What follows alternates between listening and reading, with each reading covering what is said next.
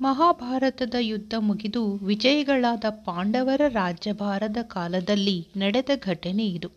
ಪಾಂಡವರಲ್ಲಿ ಹಿರಿಯವನಾದ ಧರ್ಮರಾಯನು ಪಟ್ಟಾಭಿಷೇಕನಾಗಿ ಶ್ರೀಕೃಷ್ಣನ ಮಾರ್ಗದರ್ಶನದಲ್ಲಿ ಸಹೋದರರ ಸಹಾಯದಿಂದ ರಾಜ್ಯಭಾರ ನಡೆಸುತ್ತಿದ್ದ.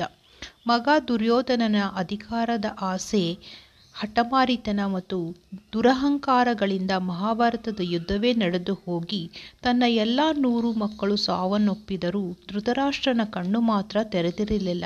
ಅವನಿಗೆ ಇನ್ನೂ ಜ್ಞಾನೋದಯವಾಗಿರಲಿಲ್ಲ.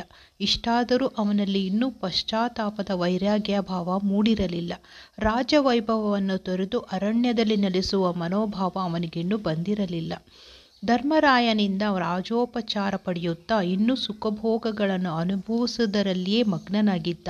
ಕೊನೆಗೂ ವಿದೂರನ ಉಪದೇಶ ಹಾಗೂ ಭೀಮಸೇನ ಹೂಡಿದ ತಂತ್ರದ ಪರಿಣಾಮವಾಗಿ ಎಚ್ಚೆತ್ತುಕೊಂಡು ಎಲ್ಲ ರಾಜವೈಭೋಗಗಳನ್ನು ತ್ಯಜಿಸಿ ಹಿಂದಿನ ರಾಜ ಋಷಿಗಳ ಪರಂಪರೆಯಂತೆ ಅರಣ್ಯಕ್ಕೆ ಹೋಗಲು ಆಣಿಯಾದ.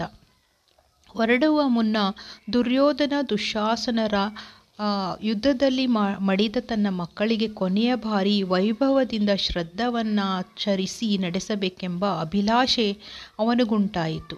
ಅದಕ್ಕೆ ಬೇಕಾದ ಹಣವನ್ನು ನೀಡುವಂತೆ ಧರ್ಮರಾಯನನ್ನು ಕೇಳಿದ.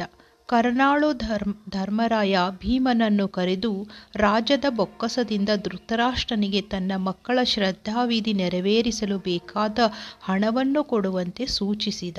ಆದರೆ ಭೀಮಸೇನ ಆ ಹಣವನ್ನು ನೀಡಲು ಒಪ್ಪಲಿಲ್ಲ.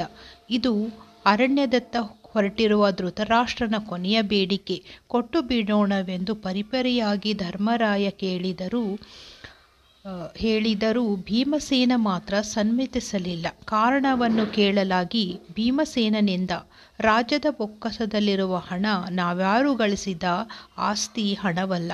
ಪ್ರಜೆಗಳು ತೆತ್ತ ತೆರಿಗೆಯಿಂದ ಸಂಗ್ರಹವಾದದ್ದು. ಆದುದರಿಂದ ಅದು ಮತ್ತೆ ಜನರ ಕಲ್ಯಾಣ ಕಾರ್ಯಗಳಿಗೆ ವಿನಿಯೋಗವಾಗಬೇಕು ಹೊರತೆ ನಮ್ಮಲ್ಲಿ ಯಾವುದೇ ವೈಯಕ್ತಿಕ ಕೆಲಸ ಕಾರ್ಯಗಳಿಗಲ್ಲ. ಅದರಲ್ಲೂ ಮಹಾಭಾರತ ಯುದ್ಧಕ್ಕೆ ಕಾರಣವಾಗಿ ಲಕ್ಷಾಂತರ ಜನ ಸಾವು ನೋವಿಗೆ ಕಾರಣಕರ್ತರಾದ ಹಾಗೂ ರಾಜ್ಯದ ಆರ್ಥಿಕ ಸ್ಥಿತಿಯನ್ನು ಹಾಳು ಮಾಡಿದ ಕೌರವರ ಶ್ರದ್ಧಾ ಸಮಾರಂಭಕ್ಕಂತೂ ಖಂಡಿತ ಅಲ್ಲ. ಪ್ರಜೆಗಳ ಪುಣ್ಯ ಕಾರ್ಯಗಳಿಗೆ ಉಪಯೋಗಿಸಬೇಕಾದ ಹಣವನ್ನು ದುಷ್ಟರ ಶ್ರದ್ಧಕಾರ್ಯಕ್ಕೆ ವ್ಯಯ ಮಾಡುವುದು ನ್ಯಾಯಸಮ್ಮತವಲ್ಲ. ಭೀಮಸೇನನ ನಿಲುವು ನ್ಯಾಯಸಮ್ಮತವಾಗಿತ್ತು. ಧರ್ಮರಾಯ ಉತ್ತರಿಸಲಾದ, ಸುಮ್ಮನಾದ, ಆದರೆ ಧರ್ಮನಿಷ್ಠನಾದ ಆತ ತನ್ನ ಸ್ವಂತ ಹಣದಿಂದ ಧೃತರಾಷ್ಟ್ರನ ಅಂತಿಮ ಆಸೆಗಳನ್ನು ಪೂರೈಸಿದ. ಈ ಘಟನೆ ಸಾರ್ವಜನಿಕರಿಂದ ಸಂಗ್ರಹವಾದ ಹಣ ಎಷ್ಟು ಪವಿತ್ರ ಎಂಬುದನ್ನು ಎತ್ತಿ ತೋರಿಸುತ್ತದೆ.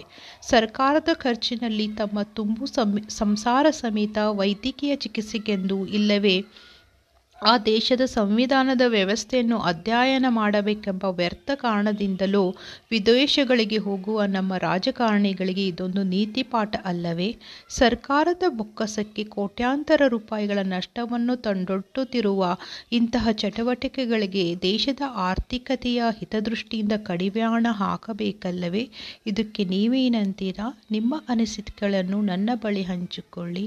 ಸದಾ ಕೇಳುತ್ತಾ ಇರಿ. ಇನ್ಸ್ಪಿರೇಷನ್ ಪಾಡ್ಕಾಸ್ಟಿಂದ ನಾನು ಭಾರತಿ ರಾಠೋಡ್. ಧನ್ಯವಾದಗಳು.